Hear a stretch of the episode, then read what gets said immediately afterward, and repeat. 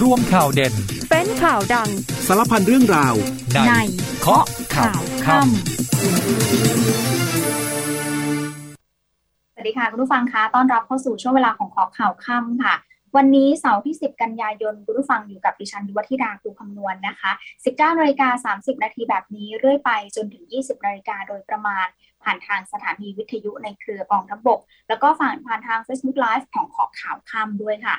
วันนี้พระบาทสมเด็จพระเจ้าอยู่หัวทรงพระกรุณาโปรดเกล้าโปรดกระหม่อม ให้ส่งข้อความพระราชสารแสดงความเสียพระราชหฤทัยไปยังสมเด็จพระเจ้าชาร์ลส์ที่ 3 พระมหากษัตริย์แห่งสหราชอาณาจักรพระองค์ใหม่ ในการที่สมเด็จพระราชินีนาถอลิซาเบธที่ 2 แห่งสหราชอาณาจักรเสด็จสวรรคต และสมเด็จพระนางเจ้าสิริกิติ์พระบรมราชินีนาถพระบรมราชชนนีพันปีหลวง ทรงพระกรุณาโปรดเกล้าโปรดกระหม่อมให้ส่งข้อความลายพระราชหัตไปยังสมเด็จพระเจ้าชาร์ลส์ที่ 3 แสดงความเสียพระราชหฤทัยในการที่สมเด็จพระราชินีนาถอลิซาเบธที่ 2 แห่งสหราชอาณาจักรเสด็จสวรรคต สำหรับประเด็นข่าวที่น่าสนใจในวันนี้นะคะ พระเจ้าชาร์ลส์ที่ 3 ทรงมีพระราชดำรัสเป็นครั้งแรก ในฐานะประมุขพระองค์ใหม่แห่งสหราชอาณาจักร แล้วก็ยังคงต้องเกาะติดสถานการณ์อุทกภัยในหลายพื้นที่ด้วยค่ะ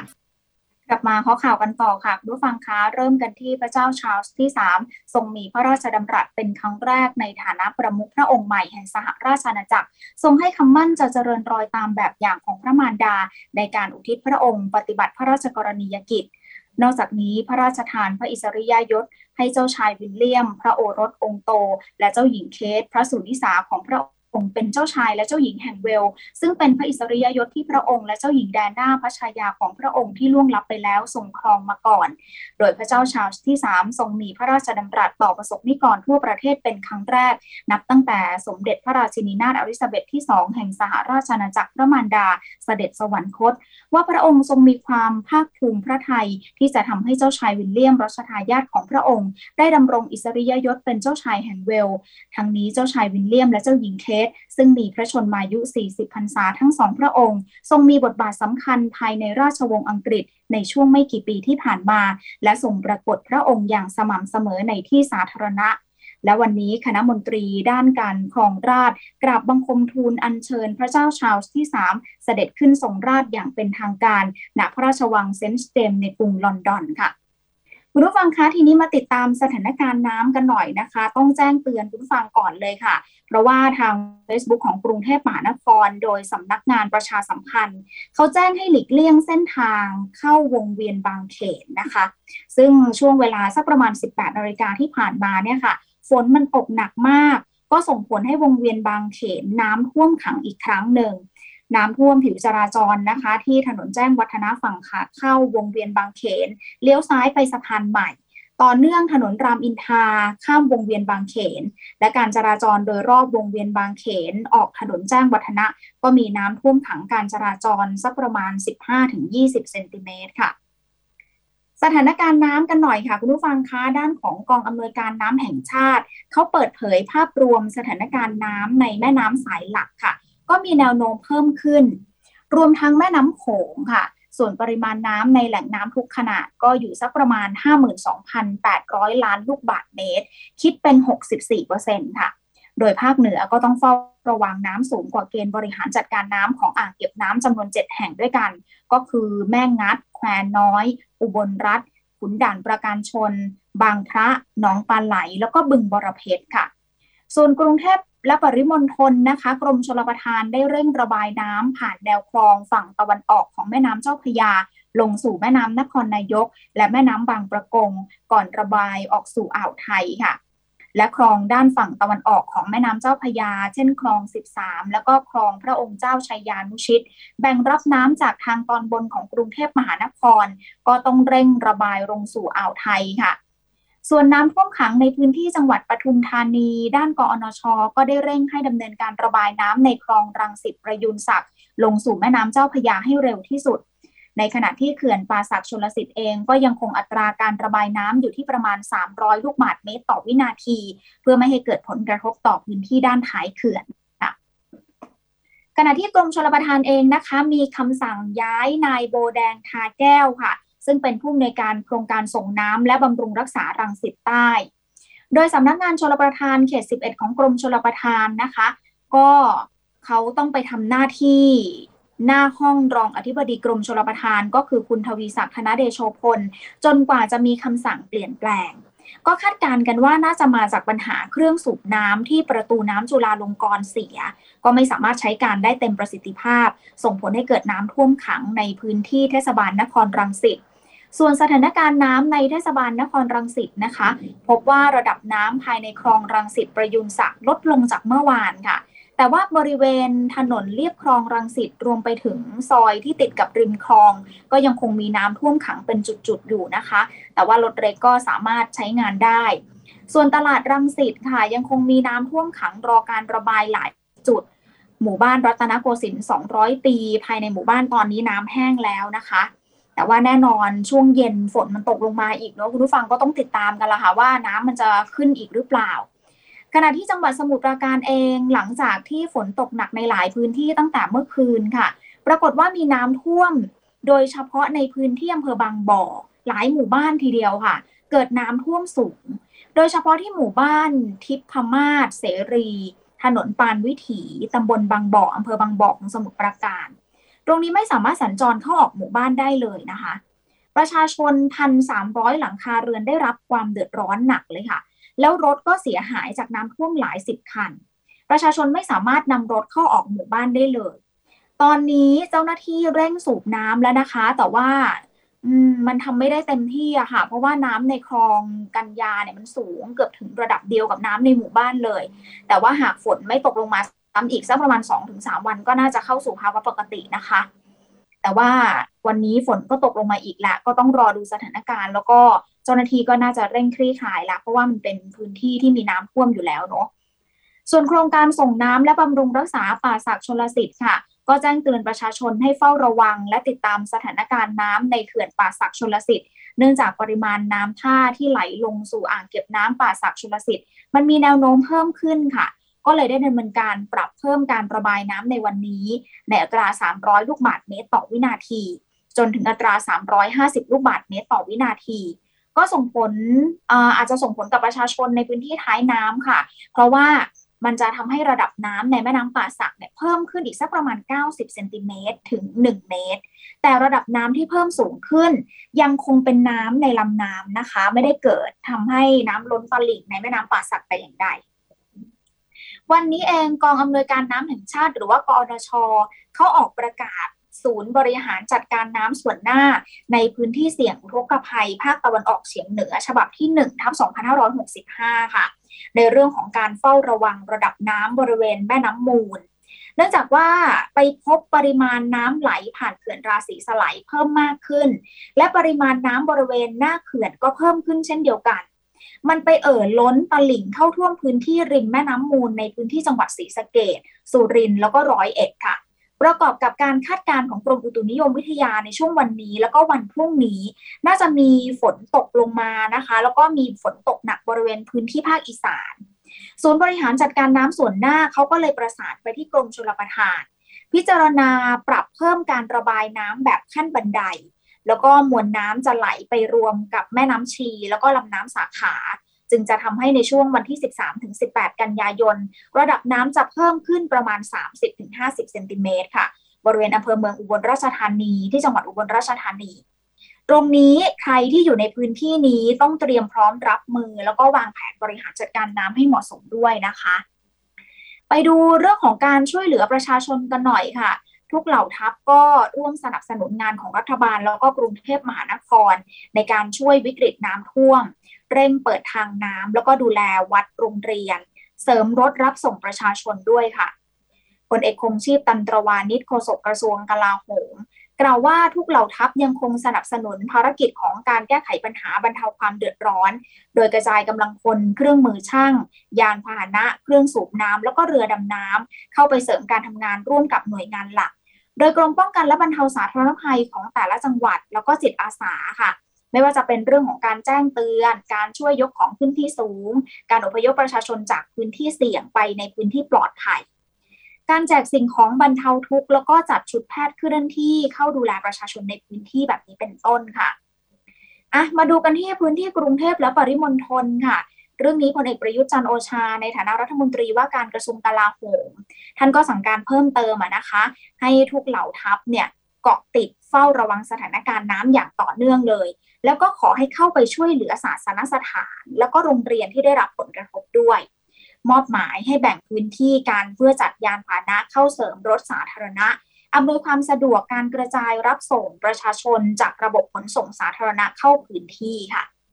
คุณผู้ฟังเดี๋ยวช่วงนี้พักกันครู่เดียวก่อนนะคะ ช่วงหน้ายังมีเรื่องของน้ำแต่ว่าเป็นเรื่องราคาสินค้าที่อาจจะได้รับผลกระทบจากการเกิดน้ำท่วมช่วงสุดท้ายของข้อข่าวค่ำค่ะ คุณผู้ฟังคะยังอยู่ที่สถานการณ์ที่อาจจะส่งผลตามมาจากน้ำท่วม ก็คือเรื่องของราคาสินค้าค่ะ โดยคุณจุรินลักษณะวิสิทธิ์รองนายกรัฐมนตรี และรัฐมนตรีว่าการกระทรวงพาณิชย์ เปิดเผยว่าได้สั่งการให้พาณิชย์จังหวัดทุกจังหวัด ติดตามสถานการณ์น้ำอย่างใกล้ชิด แล้วก็จะเข้าช่วยเหลือดูแลผู้ประกอบการภาคอุตสาหกรรม ทั้งภาคการเกษตร แล้วก็ภาคการผลิตเพื่อไม่ให้เกิดปัญหาขาดแคลนสินค้าอุปโภคบริโภคภายในประเทศค่ะ เพราะว่าหากสินค้าขาดแคลนปุ๊บเนี่ยมันก็อาจจะเกิดการฉวยโอกาสปรับขึ้นราคาสินค้า ซึ่งแน่นอนถ้าเป็นอย่างนั้นส่งผลกระทบกับค่าของชีพของประชาชนแน่ ๆนะคะ ถ้าพบการกระทำความผิดตรงนี้จะดำเนินการตามกฎหมายทันที ปัจจุบันยืนยันว่ายังไม่พบสัญญาณ หรือว่าแนวโน้มสินค้าขาดแคลนค่ะ แล้วก็ภาคการส่งออกก็ยังสามารถดำเนินการได้ตามปกติเพราะขณะนี้เองโรงงานอุตสาหกรรม ซึ่งเป็นภาคการผลิตของประเทศ ยังไม่มีโรงงานใดได้รับผลกระทบจากน้ำท่วม จนต้องสั่งหยุดการผลิต ส่วนในระยะยาวเองก็จะต้องจับตามองอย่างใกล้ชิดต่อไปนะคะ คุณสุริยะจึงรุ่งเรืองกิจรัฐมนตรีว่าการกระทรวงอุตสาหกรรม สั่งการให้นิคมอุตสาหกรรม 67 แห่งทั่วประเทศ โดยเฉพาะพื้นที่ลุ่มแม่น้ำเสี่ยงที่จะเกิดน้ำท่วมฉับพลัน ไม่ว่าจะเป็นนิคมอุตสาหกรรมนครหลวง บางปะอิน บางว่า ตรงนี้ก็จะอยู่ในพื้นที่จังหวัดพระนครศรีอยุธยาแล้วก็นิคมอุตสาหกรรมบางปูที่จังหวัดสมุทรปราการ ต้องติดตามสถานการณ์น้ำอย่างใกล้ชิดเลยค่ะ โดยให้มีการกำหนดมาตรการแล้วก็แนวทางเพื่อที่จะเตรียมความพร้อมรับมือกับสถานการณ์ที่จะเกิดขึ้น ทั้งนี้การนิคมอุตสาหกรรมแห่งประเทศไทยดำเนินการป้องกันน้ำท่วมในนิคมอุตสาหกรรมอย่างเคร่งครัด เช่นเรื่องของการพร่องน้ำในพื้นที่อุตสาหกรรม ให้อยู่ในระดับต่ำสุด เพื่อเป็นพื้นที่แก้มลิงรองรับน้ำค่ะแล้วก็ต้องตรวจสอบบำรุงรักษาเครื่องสูบน้ำให้พร้อมใช้งานร้อยเปอร์เซ็นต์และเตรียมเครื่องปั่นไฟสำรอง รวมไปถึงทุกนิคมอุตสาหกรรมเองก็จะต้องซ้อมแผนรับมือทุกภัยด้วยนะคะ คุณผู้ฟังสำหรับบัญชีรายชื่อแต่งตั้งโยกย้ายนายทหารประจำปีนะคะ ก็ขอให้ติดตามหลังข่าวในพระราชสำนักทางสถานีวิทยุโทรทัศน์กองทัพบบกค่ะอะทีนี้มาดูกันที่เรื่องของโควิดกันหน่อยนะคะ แม้ว่าตอนนี้หลายคนอาจจะบอกว่าเออสถานการณ์มันจะเบาบางลงแล้วหรือเปล่าก็ไม่ได้ติดตามข่าว ยังคงต้องติดตามกันอยู่นะคะคุณผู้ฟัง เพราะว่าวันนี้ก็ยังคงมีผู้ป่วยใหม่แล้วก็ผู้เสียชีวิตอยู่เหมือนกัน ผู้ป่วยใหม่ที่เข้ารักษาในโรงพยาบาลมีพันหนึ่งร้อยหกราย หายป่วยกลับบ้านพันสองร้อยหนึ่งรายค่ะกำลังรักษาตัวอยู่อีกหนึ่งหมื่นสามพันเจ็ดร้อยเก้าสิบสามราย เสียชีวิตวันนี้ที่สิบเจ็ดรายค่ะ เสียชีวิตสะสมอยู่ที่หนึ่งหมื่นแปดร้อยยี่สิบสองราย อันนี้ก็เป็นตัวเลขตั้งแต่วันที่หนึ่งมกราคมหกห้านะคะ ส่วนจำนวนผู้ป่วยปอดอักเสบรักษาตัวหนึ่งอยู่ในโรงพยาบาลมี 695 รายค่ะ ทีนี้มาดูเรื่องนี้กันหน่อยคุณผู้ฟังเรามีเกร็ดเกร็ดความรู้มาฝากคุณผู้ฟังกันเมื่อสองสาวันก่อนเนี่ยค่ะ มีคลิปวิดีโอที่เป็นไวรัลบนโลกออนไลน์ของผู้ใช้ติ๊กต็อรายหนึ่ง เขาโพสต์คลิปวิดีโอลูกชายแล้วก็คุณแม่ ก็อธิบายข้อความด้วย บอกว่าเมื่อเสียงหัวเราะของลูกเป็นเสียงที่เราไม่ได้ไม่อยากได้ยินอีกต่อไป เออทำไมเขาถึงโพสต์แบบนี้ คืออาการเนี้ยค่ะเขาเรียกว่าอาการชักแบบหัวเราะ เด็กจะหัวเราะเองโดยไม่มีสาเหตุ แล้วก็หัวเราะแบบต่อเนื่องด้วย บางคนอาจจะหลงคิดว่าลูกเป็นคนอารมณ์ดีแต่ไม่ใช่นะคะ น่าสงสารมากๆเลย เพราะว่ามีอาการชักร่วมด้วย เรื่องนี้นายแพทย์สมศักดิ์อันคศินที่บดีกรมการแพทย์ บอกว่าอาการชักแบบหัวเราะเนี้ยเป็นอาการชักชนิดหนึ่งจริง ๆ ซึ่งพบไม่บ่อยค่ะ เกิดได้ตั้งแต่เด็กๆเลย มักจะมีอาการความผิดปกติแต่กำเนิดของสมองส่วนไฮโปทาลามัส ลักษณะจะคล้ายกับเนื้องอก คือในการศึกษาต่างประเทศพบว่า 1 ต่อ 2 แสนในประชากรอายุน้อยกว่า 20 ปีค่ะ อาการชักมักจะเริ่มในขวบปีแรก แต่บางรายอาจจะเริ่มอาการในช่วงเด็กโตได้ ลักษณะก็คือหัวเราะแบบไม่มีเหตุผล หัวเราะเป็นพักๆ เสียงหัวเราะเนี่ยไม่ได้เกิดขึ้นขึ้นจากความขับขันหรือว่ามีความสุขเลยนะคะ ในเด็กโตบางครั้งเนี่ยอาจจะมีสัญญาณบ่งบอกเป็นสัญญาณเตือนก่อนที่จะมีอาการหัวเราะได้ อย่างเช่น ความรู้สึกแปลกๆ แล้วก็มักจะเกิดขึ้นในช่วงเวลาสั้นๆ สักประมาณ 30-45 วินาที แล้วก็อาจจะตามมาด้วยอาการชักแบบอื่นร่วมด้วย อย่างเช่น เหม่อไม่รู้ตัวหรือว่าเกร็งกระตุกทั้งตัวแบบนี้เป็นต้นด้านนายแพทย์ธนินทร์ เวชชาภินันท์ซึ่งเป็นผู้อำนวยการสถาบันประสาทวิทยา บอกว่าอาการดังกล่าวอาจจะสับสนกับอาการในเด็กที่มีปัญหาพัฒนาการสมาธิสั้น หรือว่าออทิสติกร่วมด้วยค่ะ ก็เลยทำให้การวินิจฉัยล่าช้าได้ ดังนั้นสิ่งที่สำคัญของการวินิจฉัยเลยก็คือการสังเกตอาการของเด็กจากบุคคลใกล้ชิด หรือว่าคุณพ่อคุณแม่อาจจะถ่ายวิดีโออาการดังกล่าวเนี่ยเก็บเอาไว้แล้วก็เอามาให้แพทย์ช่วยวินิจฉัยได้ส่วนการตรวจวินิจฉัยที่สำคัญก็คือการตรวจคลื่นไฟฟ้าสมอง แล้วก็การตรวจคลื่นแม่เหล็กไฟฟ้าหรือว่า MRI ค่ะ ส่วนการรักษาอาการชักจะเริ่มต้นด้วยการให้ยากันชักที่รักษาอาการชักชนิดเฉพาะที่ แต่ว่าแน่นอนการรักษาที่เหมาะสมเนี่ยมันคือการผ่าตัดค่ะ ต้องตัดเอาชิ้นเนื้อสมองส่วนที่เรียกว่าฮามาโทมาออก ซึ่งก็เป็นการผ่าตัดสมองในส่วนที่ลึก แล้วก็ผ่าตัดยากมากๆนะคะ ถือว่าเป็นการผ่าตัดที่ซับซ้อนทีเดียว แต่สามารถทำได้นะคะ มันทำให้โรคลมชักเนี่ยหายได้เมื่อผ่าตัดสำเร็จ นอกจากนี้อาจจะมีการใช้รังสีเฉพาะที่ก็ได้ แต่ว่าแพทย์ก็จะไม่ค่อยพิจารณาทำในเด็กนะคะอะคุณผู้ฟังจากเรื่องโรคภัยไข้เจ็บในเด็กกันไปแล้ว เรามาดูความคืบหน้าแก๊งลักทรัพย์กันหน่อย ที่มีข่าวมีคราวก่อนหน้านี้ค่ะ ในการลักทรัพย์ของโรงแรมที่เกาะภูเก็ต เอาไปหมดเลยไม่ว่าจะเป็นวงกบบานประตู สวิตไฟ ปลั๊กไฟ เหล็กโครงหลังคา ล่าสุดตำรวจจับกลุ่มผู้ต้องหาแก๊งนี้ได้เพิ่มอีก 9 รายแล้วนะคะ รวมกับคนวางแผนด้วยนะ จากกรณีเมื่อวันที่ 2 กันยายนที่ผ่านมา พนักงงานสอบสวนสพบ่อขุดจังหวัดสุราษฎร์ธานี เขาได้รับแจ้งจากเจ้าของโรงแรมบูรากูลเดอะทริกวิงในพื้นที่ตำบลบ่อขุดอำเภอเกาะสมุยจังหวัดสุราษฎร์ธานีบอกว่ามีคนร้ายเข้าไปลักทรัพย์สินลักทรัพย์สินภายในโรงแรมเสียหายจำนวนมากทีเดียวค่ะ แล้วก็จับกลุ่มผู้ต้องหาได้จำนวนหนึ่ง พบว่าที่ตั้งของโรงแรมถูกเช่าเพื่อนำไปเป็นโรงแรมตั้งแต่ปี 33 2533 ภายใต้สัญญาเช่า 30 ปี ซึ่งครบกำหนดเมื่อปี 2563 และเมื่อผู้เสียหายเป็นเจ้าของที่ดินได้รับพื้นที่คืนพร้อมสิ่งปลูกสร้างก็คือโรงแรม แล้วก็ทรัพย์สินภายในทั้งหมดประมาณปลายปี 2564 จึงจ้างพนักงานรักษาความปลอดภัยมาดูแลในช่วงเวลาหนึ่งก่อนที่จะปล่อยทิ้งร้าง แต่เมื่อผู้เสียหายได้เข้าไปดูภายในโรงแรม กลับพบว่าทรัพย์สินภายในโรงแรมสูญหายไปเป็นจำนวนมากเลยค่ะ เรื่องนี้พลตำรวจโทสุรเชษฐ์หักพาน ผู้ช่วยผู้บัญชาการตำรวจแห่งชาติ พร้อมด้วยทีมสืบสวนขยายผลคดีดังกล่าว จนทราบว่ากลุ่มผู้ก่อเหตุมีความเกี่ยวข้องกับกลุ่มผู้เช่า ที่เพิ่งส่งมอบที่ดินคืนให้แก่ผู้เสียหาย แล้วก็ได้วางแผนกลับมาลักทรัพย์สินภายในโรงแรม เพื่อนำไปขายต่อ เจ้าหน้าที่จึงได้รวบรวมพยานหลักฐาน จนสามารถติดตามจับกลุ่มผู้ต้องหาได้เพิ่มอีก 9 ราย ในจำนวนนี้คือนายโอมชัยศักดิ์อายุ 50 ปี นางสาวนัชชาอายุ 31 ปี ทั้งคู่เป็นผู้วางแผนนะคะ สามารถยึดทรัพย์สินของกลางในรายการได้หลายรายการทีเดียวนะคะ ก็ไม่ว่าจะเป็นรถที่ใช้ในการก่อเหตุ 2 คัน ก็คือรถบรรทุก 6 ล้อ 1 คัน ชุดถังแก๊สที่ใช้ในการตัดเหล็กอีกหนึ่งชุด ท่อนเหล็กวงกบประตู บานหน้าต่างไม้แล้วก็แผ่นเมทัลชีตที่ได้จากการลักมาจากโรงแรมจำนวนมาก ความเสียหายเบื้องต้นประมาณ 14 ล้านบาทด้วยกันนะคะ อีกแก๊งหนึ่งค่ะ คุณผู้ฟังเป็นแก๊งคอลเซ็นเตอร์เขาปรับเปลี่ยนมุกใหม่แล้วนะ แล้วก็มาหลอกเหยื่อเรื่อยๆ เลยค่ะ ล่าสุดนะมีการปลอมแปลงเป็นตำรวจ เพื่อวิดีโอคอลหลอกเหยื่อ คลิกเดียวศูนย์เงินหมดบัญชีเลยค่ะ เรื่องนี้พลตำรวจเอกดำรงศักดิ์กิตติประภัสร์รองผู้รองผู้บัญชาการตำรวจแห่งชาติ แล้วก็ท่านเป็นผู้อำนวยการศูนย์ปราบปรามอาชญากรรมทางเทคโนโลยีสารสนเทศสำนักงานตำรวจแห่งชาติ หรือว่าศูนย์ PCT เนี่ยนะคะ ก็กล่าวถึงกรณีแก๊งคอลเซ็นเตอร์นำคลิปตำรวจหญิงจาก TikTok หลอกเหยื่อสร้างความน่าเชื่อถือส่งลิงก์ปลอม ผู้เสียหายเขาก็หลงเชื่อค่ะ ส่งรหัสควบคุมเครื่อง สุดท้ายโดนถอนเงินหมดบัญชีเลยค่ะ กรณีดังกล่าวเนี่ยนะคะ ก็คนร้ายเขาได้ใช้วิธีการโทรศัพท์หาเหยื่อ โดยอ้างว่าเกี่ยวพันกับคดียาเสพติด แล้วก็คดีฟอกเงิน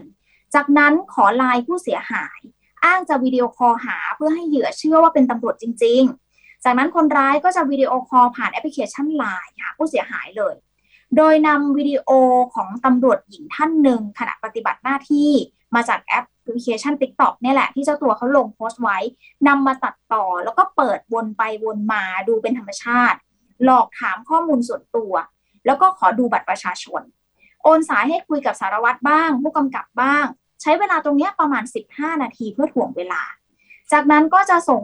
หน้าหมายจากเอ่อเป็นเป็นหน้าหมายจากปลอมเนี่ยนะคะ ที่มีข้อมูลของเหยื่ออย่างครบถ้วนทั้งหมด พร้อมกับลิงก์ปลอมที่มีหน้าตา มันก็คล้ายๆ กับสัญลักษณ์ของหน่วยงาน DSI อะเนาะก็ส่งไป ซึ่งเป็นแอปพลิเคชันที่คนร้ายใช้ในการควบคุมโทรศัพท์ในระยะไกล แล้วก็ทำให้เหยื่อทำธุรกรรมทางการเงิน โอนเงินจากบัญชีหนึ่งไปไว้อีกบัญชีหนึ่งทำให้เห็นข้อมูลรหัสของการเข้าบัญชีค่ะระหว่างการทำธุรกรรมการเงิน แล้วก็ทำการโอนเงินจากบัญชีผู้เสียหายไปยังบัญชีคนร้าย มูลค่าความเสียหายเนี่ยคุณผู้ฟังหลักแสนบาทเลยนะคะ วิธีป้องกันตนเองสามารถทำได้โดยหนึ่งเลยคือต้องตั้งสติก่อนนะคะ อย่าตื่นตระหนกนะ พอมีคนโทรมาบอกว่าเป็นตำรวจเป็นออกหมายจับเนี่ยตั้งสติก่อนคุณผู้ฟัง ถ้ามีเจ้าหน้าที่ของรัฐติดต่อ หรือว่าแสดงตัวไม่ว่าจะเรื่องไหนก็ตามเนี่ยให้โทรไปสอบถามที่เบอร์กลางของหน่วยงานที่ถูกอ้างอิงนั้นๆทุกครั้งก่อน ก่อนที่จะทำการใด ๆ ก็ตามแต่ ต่อมาสำคัญที่สุดเลยคือห้ามกดลิงก์หรือว่าติดตั้งแอป ที่ไม่ทราบที่มาที่ไป รวมถึงไม่ให้ข้อมูลส่วนตัวใดๆเด็ดขาด ตรงนี้สำคัญเลยนะคะ เมื่อรับสายจากต้นทางที่ไม่ทราบว่ามาจากที่ไหนชัดเจน เพราะหน่วยงานของรัฐตรงนี้ไม่มีนโยบาย ย้ำนะไม่มีนโยบายติดต่อ หรือว่าดำเนินคดีผ่านทางโทรศัพท์ หรือวิดีโอคอลหาประชาชนทั้งสิ้น ฟังตรงนี้เลยนะ คุณผู้ฟังหลายคนที่กำลังกังวลอยู่นะคะ หรือว่ากำลังโดนหลอกอยู่ตอนนี้ เจ้าหน้าที่รัฐจะไม่โทรไปจะไม่วิดีโอคอลไปเด็ดขาดถ้ามีในลักษณะแบบนี้คือแก๊ง call center นะคะ กรณีมีข้อความเลขรหัสเข้าเครื่องโทรศัพท์ ไม่ทราบที่มาที่ไป ห้ามเผยแพร่บุคคลอื่นทราบ เพราะว่าจะเป็นรหัสควบคุมเครื่องจากระยะไกลที่เคยประชาสัมพันธ์ไปก่อนหน้านี้แล้ว ถ้าสงสัยและเกรงว่าจะตกเป็นเหยื่อสามารถปรึกษาได้นะคะ ที่สายด่วน บช สอท1441หนึ่งหรือว่าศูนย์ PT PCT 0818663000ค่ะผ่านทางเว็บไซต์ก็ได้นะคะ สามารถแจ้งความผ่านทางออนไลน์ได้ผ่านทางเว็บไซต์ thaipoliceonline.com นะคะอะทีนี้มาดูการช่วยเหลือประชาชนของรัฐบาลกันบ้างค่ะ รัฐบาลโชว์ยอดการใช้จ่าย 3 โครงการกระตุ้นการบริโภคสะสมเกิน 16,000 ล้านบาท สี่เตือนสี่เตือนสี่ล้านคนที่ยังไม่ได้ใช้สิทธิ์คนละครึ่งเฟสห้าขอให้ใช้สิทธิ์14กันยายนนี้นะคะ ไม่เช่นนั้นจะถูกตัดสิทธิ์โดยรองรองเลขาธิการนายกรัฐมนตรีฝ่ายการเมืองปฏิบัติหน้าที่โฆษกรัฐบาล คุณอนุชาบุรพชัยศรีเปิดเผยการใช้จ่ายของภาครัฐ แล้วก็ประชาชน ภายใต้มาตรการรักษาระดับการบริโภคภายในประเทศปี 65 ค่ะ ผู้มีสิทธิ์สะสมรวมอยู่ที่ 32 ล้านกว่าคน แล้วก็มียอดใช้จ่ายสะสมอยู่ที่คนละประมาณหมื่นอะยอดสะสมเลยทั้งหมดอยู่ที่ประมาณ 16,000 ล้านบาท แบ่งเป็นคนละครึ่งระยะที่ 5 อยู่ที่ประมาณ 13,000 ล้านค่ะ แล้วก็ยังมีประชาชนอีกสักประมาณ 4 ล้านกว่าคน ที่ยังไม่ใช้สิทธิ์ ตรงนี้ก็ขอให้ไปใช้สิทธิ์เลยนะคะ ภายใน 14 กันยายนนะ ไม่เช่นนั้นจะถูกตัดสิทธิ์ค่ะ ส่วนโครงการเพิ่มกำลังซื้อให้แก่ผู้ถือบัตรสวัสดิการแห่งรัฐระยะที่ 5 ยอดใช้จ่ายสะสมตอนนี้กว่า 2,200 ล้านบาทค่ะ โครงการเพิ่มกำลังซื้อให้แก่ผู้ที่ต้องการการช่วยเหลือเป็นกรณีพิเศษระยะที่ 3 ยอดใช้จ่ายสะสม 148 ล้านบาท ส่วนการเปิดลงทะเบียนโครงการเพื่อสวัสดิการแห่งรัฐปี 65 ตั้งแต่เริ่มเปิดลงทะเบียนวันแรกก็คือ 5 กันยายนจนถึงตอนนี้ ยังไม่พบรายงานปัญหาอุปสรรคจากหน่วยงานรับลงทะเบียนค่ะ แต่ว่ามีข้อสงสัยจากประชาชนเกิดขึ้น ก็กระทรวงการคลังเขาก็รวบรวมตรงนี้แหละชี้แจงเพิ่มเติมแล้วค่ะ ไม่ว่าจะเป็นเรื่องผู้สมรสสามารถลงทะเบียนได้นะคะ ทั้งสามีและภรรยา หากมีคุณสมบัติตามสิทธิ์ไม่ใช่หนึ่งครอบครัวหนึ่งสิทธินะ อันนี้ต้องย้ำกันบางคนเข้าใจแบบนี้นะคะ ถ้าใครสิทธิ์สมคุณสมบัติครบถ้วนลงได้เลยทั้งสามีทั้งภรรยา และผู้ที่อยู่ในครอบครัวเดียวกันก็สามารถลงทะเบียนได้ทุกคน โดยกระทรวงการคลังเขาจะแนะนำให้ตรวจสอบข้อมูลอย่างละเอียด โดยเฉพาะ 5 ข้อมูลสำคัญ ได้แก่เลขบัตรประชาชน 13 หลัก ชื่อ สกุล วันเดือนปีเกิด เลขรหัสหลังบัตรประชาชน เพราะว่าจะไม่สามารถแก้ไขได้นะคะ ถ้าระบบเขาบันทึกข้อมูลไปแล้วเนาะอะคุณผู้ฟังปิดท้ายกันที่เพจผู้บริโภคโพสต์แฉร้านคนละครึ่ง แต่ว่าขอบวกเพิ่ม 20%สูงสุด 50 บาทนะคะ ตรงนี้มีความผิดนะคุณผู้ฟังเนาะก็อย่าทำเลย แล้วก็ใครที่เป็นคนใช้เองก็อย่าใช้แล้วก็อย่ายอมนะคะ เพราะว่าไม่งั้นอาจจะถูกตัดสิทธิ์ได้ หมดเวลาของข้อข่าวค่ำแล้วค่ะ คุณผู้ฟังคะกลับมาพบกันใหม่ในวันพรุ่งนี้เวลาเดิม ดิฉันยุวธิดาภูคำนวณขอบคุณ คุณผู้ฟังสำหรับการติดตามรับฟังลาไปแล้ว สวัสดีค่ะ